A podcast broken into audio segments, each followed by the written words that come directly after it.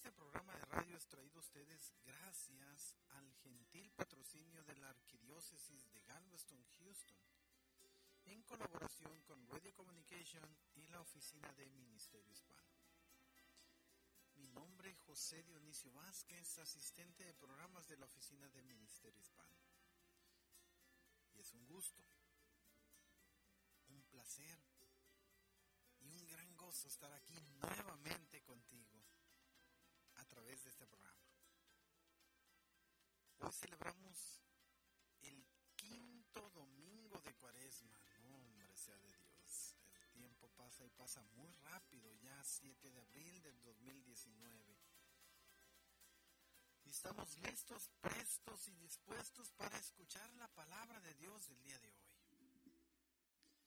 y ojalá y tengas tu, tu, tu Biblia a, la mano y te des la oportunidad de leer junto con nosotros el capítulo 8 de San Juan, versículos del 1 al 11.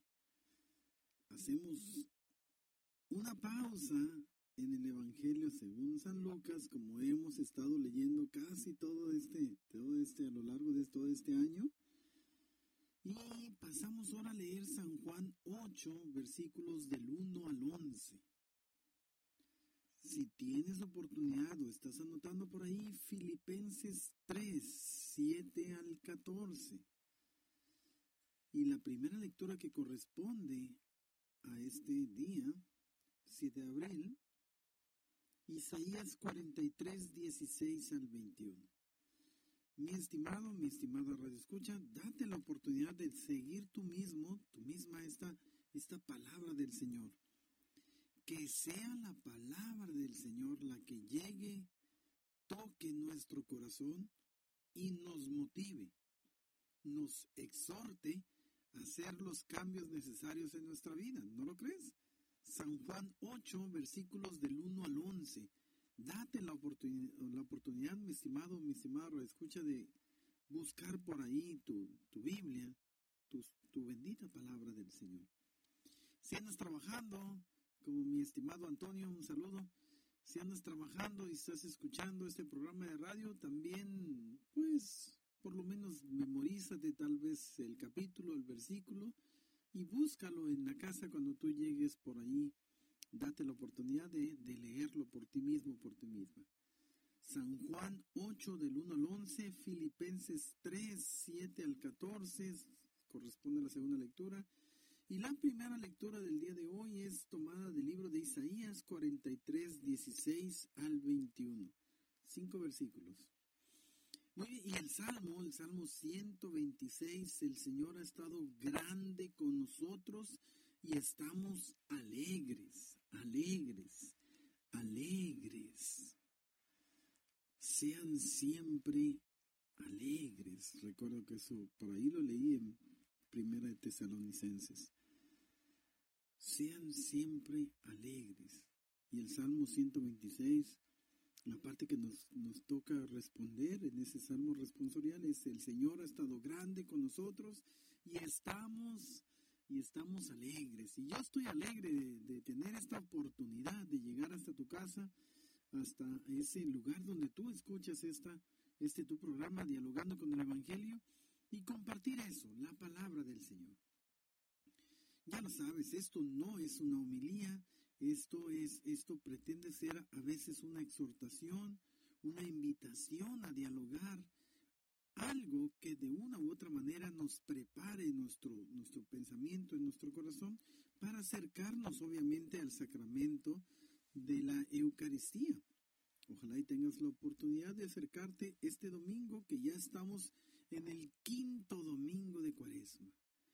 A un pasito ya para llegar a lo que conocemos como la Semana Mayor un buen tiempo para reflexionar cómo han ido esos, esos nuestras promesas de cuaresma, ¿verdad? Muy bien, San Juan 8, versículos 1 al 11. Dispongamos nuestro corazón, nuestro entendimiento, nuestros oídos a escuchar de Él su palabra.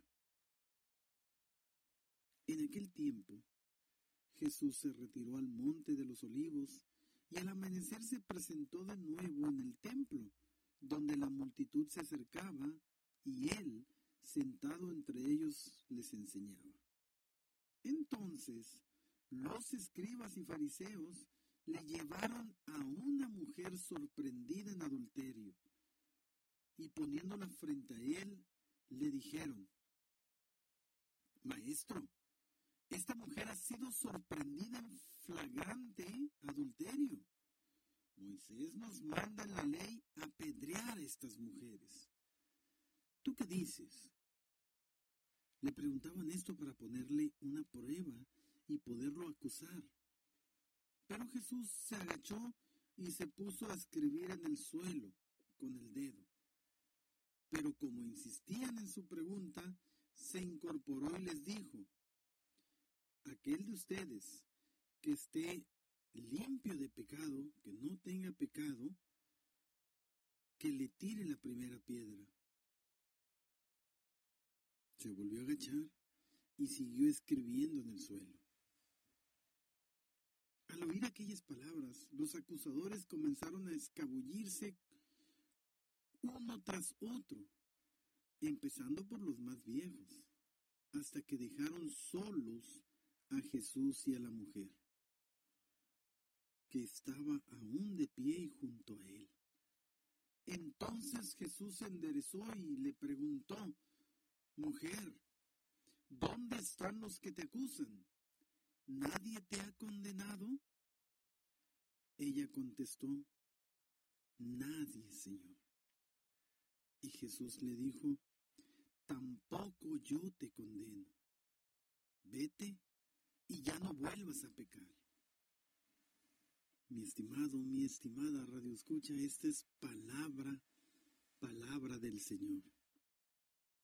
Y juntos tú y yo decimos gloria a ti, Señor Jesucristo, que nos amas, que nos perdonas, que nos hablas hasta lo más íntimo de nuestro interior y que nos das oportunidades de hacer cambios.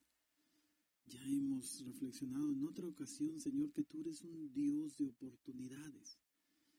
Gracias por esta oportunidad que nos das en primera instancia de reconocernos pecadores y no jueces con nuestros hermanos y que si a ella la perdonaste, así también estás dispuesto a perdonarnos la, la, gran cantidad de pecados que nosotros también hemos cometido. Te lo pedimos a ti, a ti que siempre vives, vives y reinas por los siglos de los siglos. Amén. Mi estimado Radio Escucha, ¿cómo están? ¿Todos bien por allá? Ya estamos en el quinto domingo de Cuaresma y la liturgia de, este domingo nos presenta al Evangelio según al evangelista según al evangelista Juan, al Evangelio según San Juan, en el capítulo 8, versículos 1 al 11. Y este pasaje es conocido como la mujer adúltera, como la mujer pecadora, ¿verdad? A veces también el pasaje de, en donde está Jesús con la mujer adúltera o pecadora, no sé, de muchas maneras también es conocido. Y lo releemos tú y yo, si tienes la oportunidad de ver, de tener tu Biblia en la mano, si ahorita no estás trabajando, si ahorita estás escribiendo por ahí, entonces subraya, ¿verdad? Subraya estos, estos conceptos que por aquí se presentan. En aquel tiempo Jesús se retiró al monte de los olivos y al amanecer se presentó de nuevo en el templo. Es decir, Jesús estuvo, estuvo orando y luego regresa y se encuentra con la multitud que se le acercaba y sentado entre ellos les enseñaba. Este es mi hijo amado. Hace como tres domingos escuchamos eso, ¿verdad? Escúchenlo. Y en ese escuchar escucharemos de él sus enseñanzas, valga la redundancia. él, él sentado entre la multitud enseñaba. Y vuelven a presentarse aquí unos personajes que tú y yo ya conocemos, que son muy criticados mucho en, el, los evangelios. los escribas y fariseos le llevaron a una mujer sorprendida en adulterio. ¿Te acuerdas cómo empezaba el, Evangelio de la, de la semana pasada? Del cuarto domingo de, de Cuaresma. Unos, unos publicanos y pecadores, como si fueran diferentes, así se enuncian, pero es, es la cultura, como los, los, se notan, ¿verdad? Los publicanos, obviamente considerados como pecadores, este, se acercaban y escuchaban a nuestro Señor Jesucristo y una vez más los fariseos y los escribas murmuraban. Ahora los escribas y esos mismos fariseos tal vez le presentan a una mujer. Es decir, dijeron aquí, ahora sí lo. En, otra, en otra ocasión murmuraban solo en contra de él porque comía y recibía a los pecadores los consideraba como si fueran parte de él, amigos. No sé, allí les, les, aceptaba, pero en esta ocasión se nos presenta Jesucristo en esa escena difícil. Le presentan a una mujer sorprendida en flagrante adulterio. Moisés nos manda matar, apedrear a estas mujeres. ¿Tú qué dices? ¿Tú qué dices? Si Jesucristo dice, hombre, perdónenla, este, no sabía lo que hacía, inmediatamente este está en contra de lo que Moisés nos manda. Si Jesús dice, apedréenla, mátenla, acaben con ella, o pues no que la misericordia que acababas de mencionarnos no hace mucho, no que Dios es grande y misericordioso. Nuestro Dios ha sido grande con nosotros y estamos alegres, así reza el Salmo 126 y así pudieran decirle estos fariseos y escribas a Jesucristo, pues no que Dios es grande. ¿Tú qué dices? Qué ironía, ¿verdad? A veces nos creemos tan perfectos. ¿Y cuántos de nosotros, si, si, si hubiera la oportunidad y nos pescaran en fragante, también pudiéramos ser acusados por tantas, tantos este, pecados que cometemos tú y yo, o que, que cometo, que cometemos, la gran mayoría? A veces nos consideramos perfectos. Y fíjate que San Pablo en Filipenses 3 3, 7, 14, habla algo de esa perfección. No quiere decir que ya haya logrado ya ese ideal o que ya sea perfecto, pero me esfuerzo en conquistarlo. Sí tiene que haber un esfuerzo en nosotros. Es decir, los escribas y fariseos se esforzaban, eso sí era cierto, tal vez para su vanagloria, no para ser misericordiosos. Pero de igual manera, como el Evangelio de la semana pasada que escuchábamos, no se nos invita a imitar al hijo, al, hijo pródigo, ¿verdad? No se nos invita a dejar todas las cosas de Dios a un lado y, y, a, y a vivir una vida disoluta. No es ese el modelo. Se nos invitaba a estar alegres, porque incluso aquellos que no lo merecían eran reconciliados con Dios nuestro Señor. Y a lo mejor en esos, en esos o en algunos momentos tú y yo también somos acercados a la gracia y hemos encontrado misericordia en el momento oportuno. Eh, carta a los Hebreos 3:16, acercados al trono de la gracia y hemos encontrado misericordia en ese momento oportuno cuando más lo necesitábamos. Insisto, no se trataba en el Evangelio de la semana pasada a tener como modelo al Hijo pródigo y, después reconciliarnos con el Padre. No se trataba de imitar nosotros al Hijo mayor que estaba listo, listo para condenar al que consideraba que no era su hermano, solo porque había caído en pecado y había cometido errores. No es ninguno de los dos modelos. El mejor modelo sería ser misericordiosos como nuestro Padre Dios es misericordioso con cada uno de nosotros. Ese sí pudiera ser un modelo, ¿verdad? Y no es que ya seamos perfectos, pero sí tiene que haber un cierto esfuerzo en conquistarlo. Porque Cristo Jesús me ha conquistado, me ha perdonado. Tiene que haber hasta cierto punto un esfuerzo, ¿verdad? Y yo creo que tú y yo podemos considerar muy bien lo que es un esfuerzo, un, un poco más. Estás a punto de maltratar a alguien porque se te atravesó en el freeway, en, el, en, el, en la carretera. Y haces un esfuerzo tal vez grandísimo para, en lugar de decirle una mala palabra, le dices, Dios te bendiga, mi estimado. No sé, algo, algo tiene que haber de esfuerzo. Tal vez llegas cansado del trabajo y, y lo que encuentras es una casa sucia. Y me refiero a nosotros los, los hombres en este caso. Y haces un esfuerzo y en lugar de criticar, empiezas a levantar ese pantalón que dejó tu hijo ahí, porque nuestros hijos dejan pantalones donde quieran. Y levantas ese zapato y levantas esos trastes donde comió que estaba jugando ahí. Hacer esfuerzos, no porque seamos perfectos, pero sí hacer un esfuerzo para, para conquistarlo, porque hemos sido conquistados por Cristo Jesús. Entonces, aquí el problema con los escribas y los fariseos no es que ellos no se esforzaran, de hecho se esforzaban y se esforzaban mucho, mucho por cumplir al pie de la letra la ley.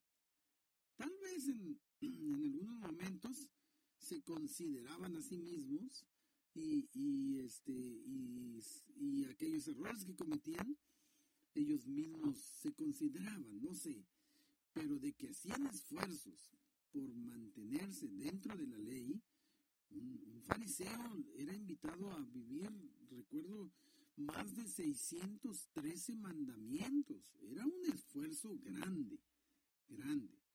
Tal vez nos hemos acostumbrado más a escuchar que hablen mal de los fariseos y de los escribas. Este, nosotros mismos hemos hablado muy mal de los fariseos y de los escribas, pero sí eran hombres que buscaban ser íntegros, pero tal vez solo se quedaban en el cumplimiento de la ley y no en el espíritu de la ley. Y aquí, al encontrarse con alguien que no se esfuerza, al encontrarse con alguien que vive de una manera disoluta, ¿te acuerdas del Evangelio de la semana pasada? El hermano mayor, aquel que gastó todos tus bienes, así le, así le reclama al Padre, todos tus bienes los gastó con malas mujeres.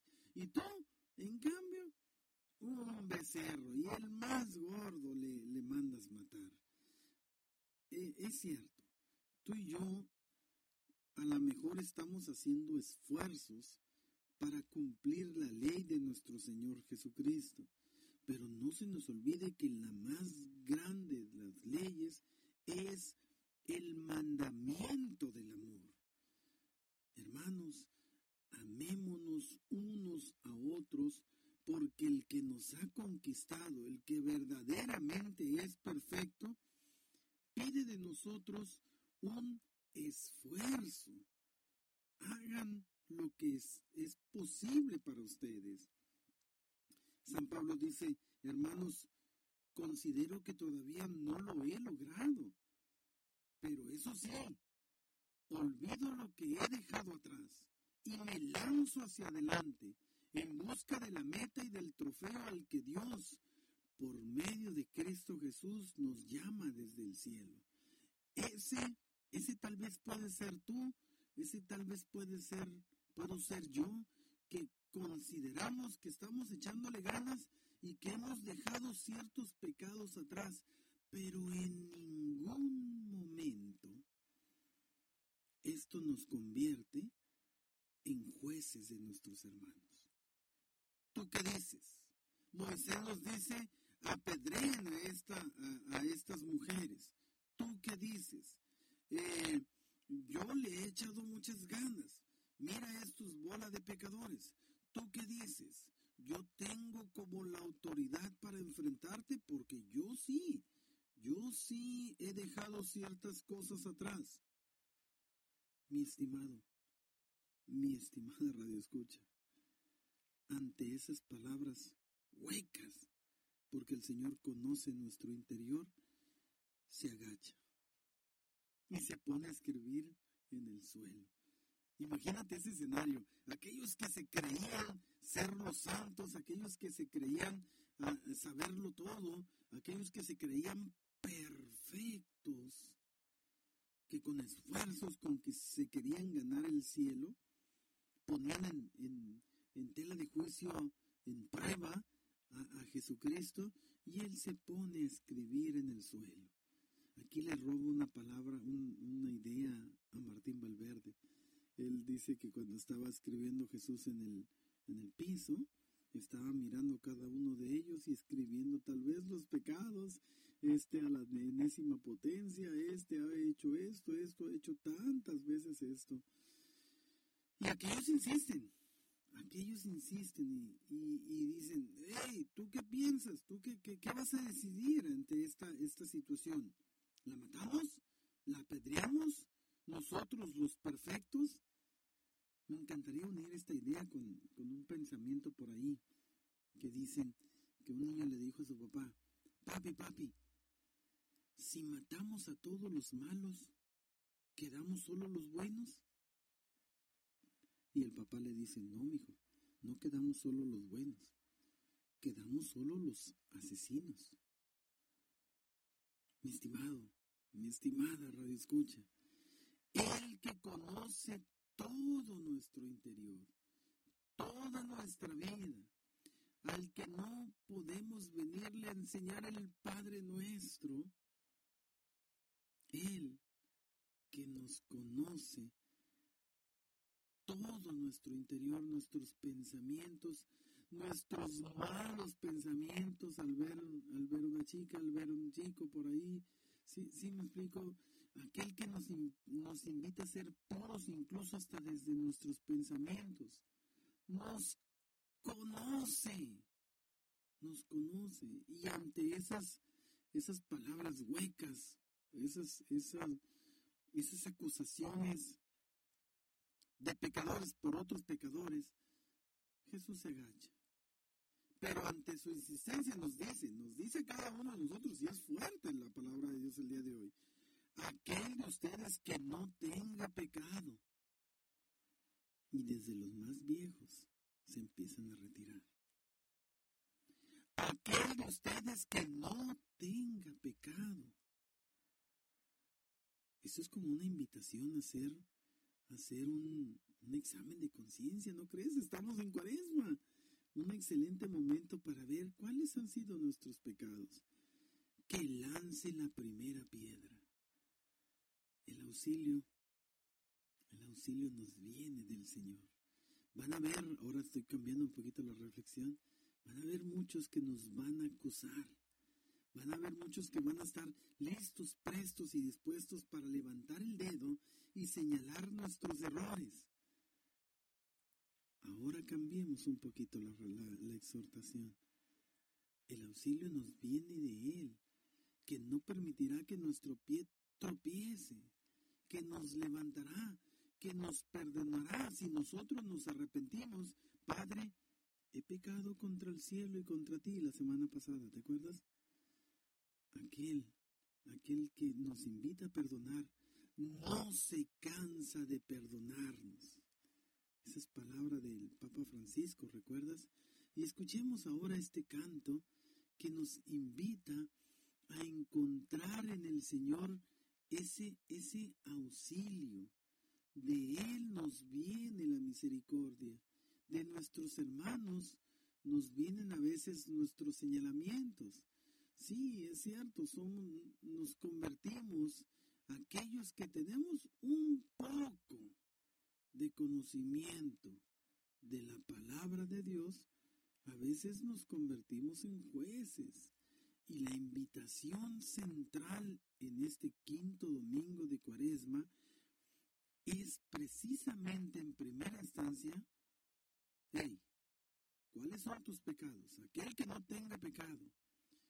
Y en segunda instancia, reconocer la gran misericordia de Dios nuestro Señor. El auxilio, el auxilio nos viene de Él, que creó el cielo y que creó la tierra y que sabe de nuestras debilidades y que sabe de nuestras de nuestros errores y que sabe y aún así está listo, está dispuesto a perdonarnos.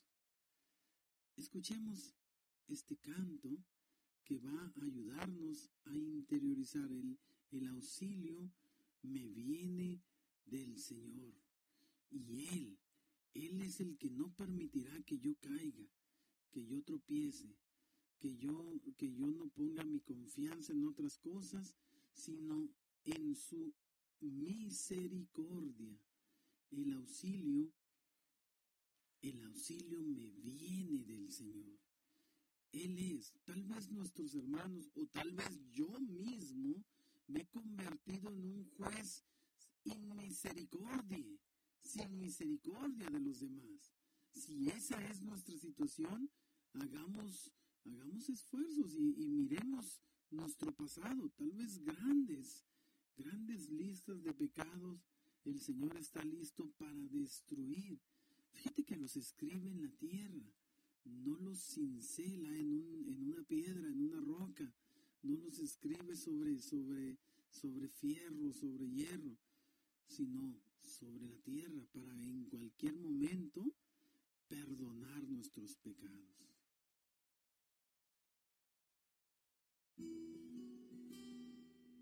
¿A dónde ir? ¿Quién podrá ayudarme? El auxilio me viene de ti, Señor mío.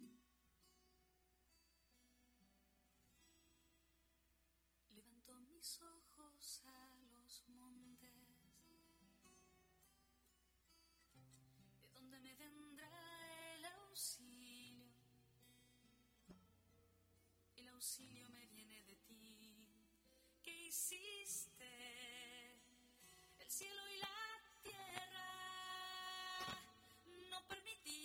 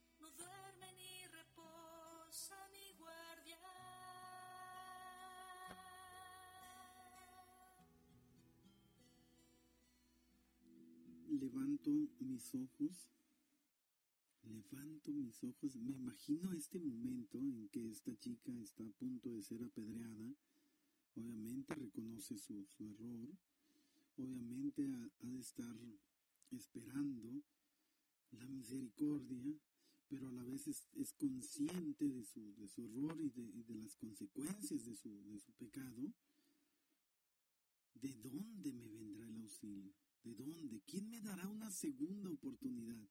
¿No sería ese el, interior, si pudiéramos ver el interior de esta chica eh, encontrada en flagrante adulterio?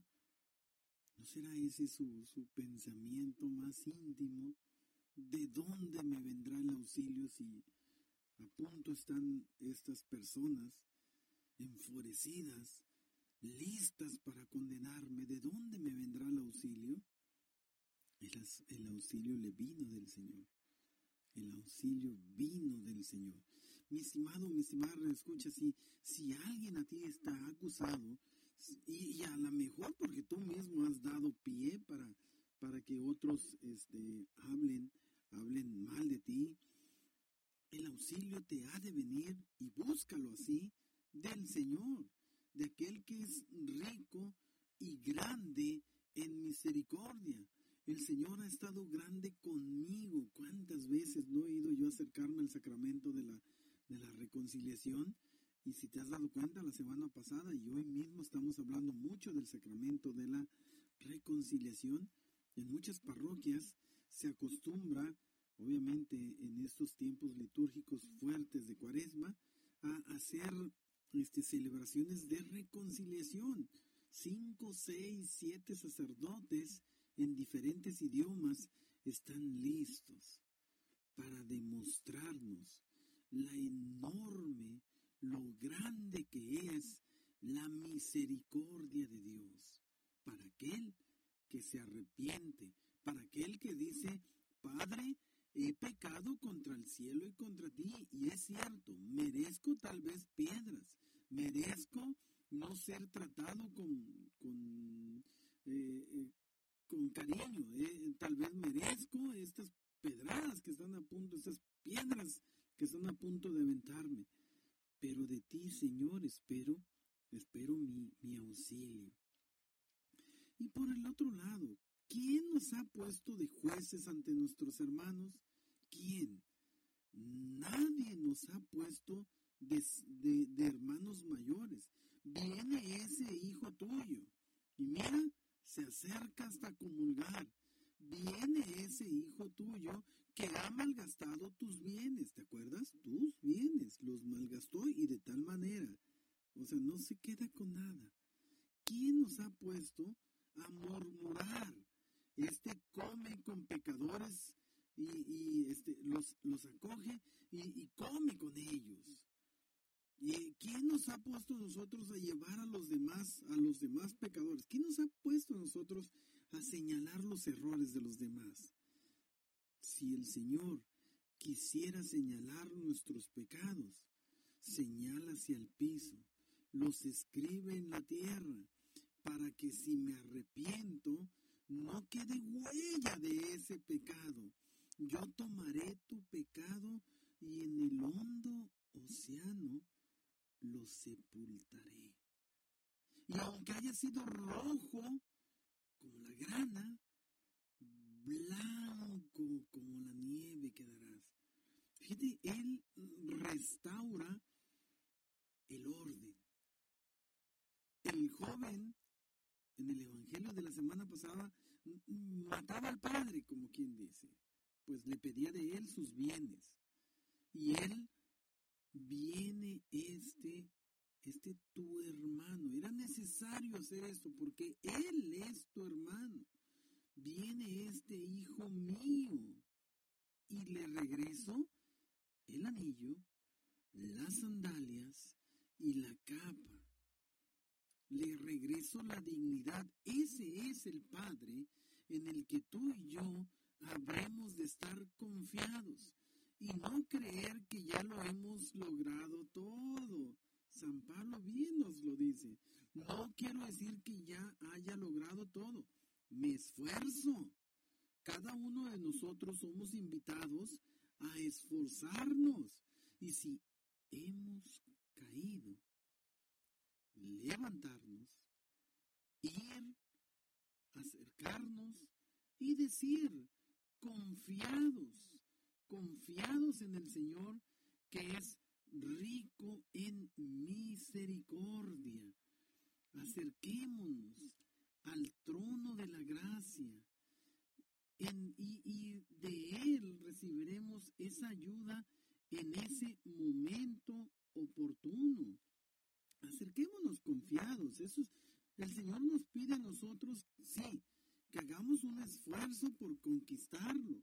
Pero si hemos fallado, si hemos cometido errores, nos invita a acercarnos, no, no a ser nosotros jueces de los demás.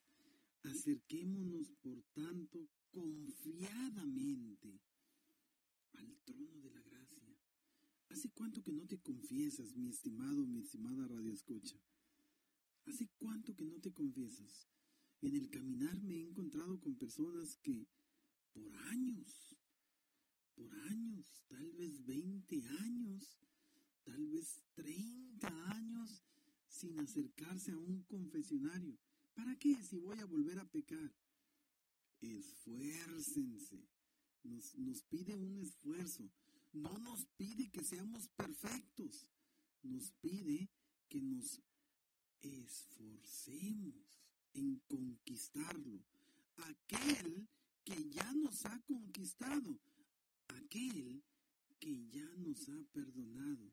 Y aquel que nos invita a perdonar hasta 70 veces 7 está puesto y dispuesto para perdonarnos eso y muchas veces más las veces que sea necesario, las veces que yo me levante, porque esa es la condición, levántate, no te quedes en esa condición de estar comiendo o de estar deseando comer la comida de los cerdos, no te quedes ahí.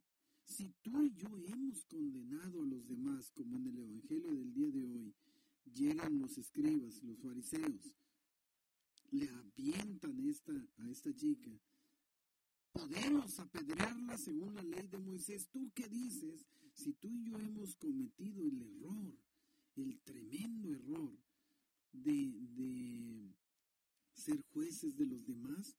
A ti y a mí también nos invita el Señor a acercarnos confiadamente al trono de la gracia. Señor, yo, yo no he tenido misericordia a la hora de hablar de mis hermanos. Y Él, Él que es rico en misericordia, podrá ayudarnos a hallar la gracia en un, en un auxilio oportuno, dándonos ese auxilio oportuno. Él, el auxilio nos viene del Señor que hizo el cielo y la tierra. Yo creo que la invitación en, esta, en este Evangelio del día de hoy, aquello de lo que podemos dialogar tú y yo como compañeros, como compañeros de camino que vamos hacia ese, puerto, hacia ese mismo puerto, que vamos en esa misma barca, hacia ese mismo puerto, volteamos y decimos, oye, hemos fallado, a veces somos jueces de los demás, somos muy buenos para juzgar los, los gobiernos y muy poco para juzgarnos a nosotros mismos. Si esa fuera nuestra realidad, a ti y a mí también se nos invita a acercarnos a aquel que está dispuesto a levantar la mirada y decir, yo no te condeno. Qué padres palabras, qué hermosas palabras, cuando todos aquellos que nos creíamos perfectos, listos para condenar a los demás, listos para mandarlos al infierno, el Señor nos pregunta en este domingo, ¿quién está libre de pecado? A ver, a ver, hagan fila aquí los que están libres de pecado. Y desde los más viejos se empiezan a retirar. El Señor no quiere que nos retiremos. Tal vez al preguntarnos el día de hoy, ¿quién está libre de pecado? Y al reconocer nosotros mismos nuestro pecado, Él nos diga, pues yo tampoco te condeno. Eso sí, vete y esfuérzate, porque no le dice a la, chica, ¿dónde están los que te gustan? ¿Nadie te ha condenado? No, nadie, Señor. Ah, bueno, vete y sigue haciendo lo mismo. Le dice, yo tampoco te condeno. Mi estimado, mi estimada, escucha, aquel que es rico en misericordia no nos condena, nos invita, nos exhorta, eso sí, a no volver a pecar. Nos invita a valorar esto nuevo que hemos encontrado. Todo lo que era valioso para mí, todo aquello que antes a mí me encantaba hacer, lo considero ahora como, como basura, sin valor, a causa de Cristo. Más aún, pienso que nada vale la pena en comparación con aquel que no me condena, que con, en comparación con el bien supremo, que consiste en conocer a Cristo Jesús, mi Señor, por cuyo amor he renunciado a todo aquello que me apetecía, me encantaba hacer, pero ahora lo considero como basura con tal de ganarme aquel que no me condena.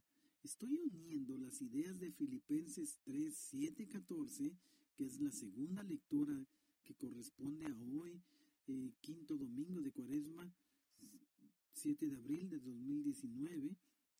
Estoy uniendo estas, estas ideas de Filipenses 3, 7, 14 con el Evangelio que acabamos de escuchar, el Evangelio según San Juan, capítulos, capítulo 8, versículos del 1 al 11. Aquel que no me condena me invita a ya no tener como valioso mi vida pasada. Tú y yo a lo mejor hemos cometido grandes errores. Pues bueno, considera ahora este domingo como una nueva oportunidad. Él, Él que es rico en misericordia, está dispuesto a perdonarnos. Por eso, y a lo mejor es la última vez que te lo repito el día de hoy, acércate confiadamente al trono de la gracia. ¿Sabes cuál es ese trono de la gracia? El confesionario. Ese es el más, el, mejor de los tronos. En otras ocasiones que he hablado acerca de esto, les digo, el único, el único lugar donde el pecador, el reo de muerte, es absuelto de su pecado y es absuelto y queda libre de pecado, es el confesionario.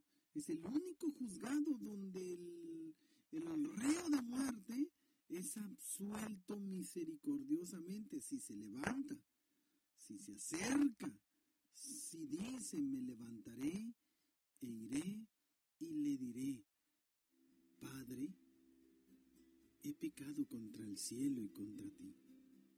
Pero ahora mira, todo aquello que era valioso para mí, Señor, lo considero como, como basura.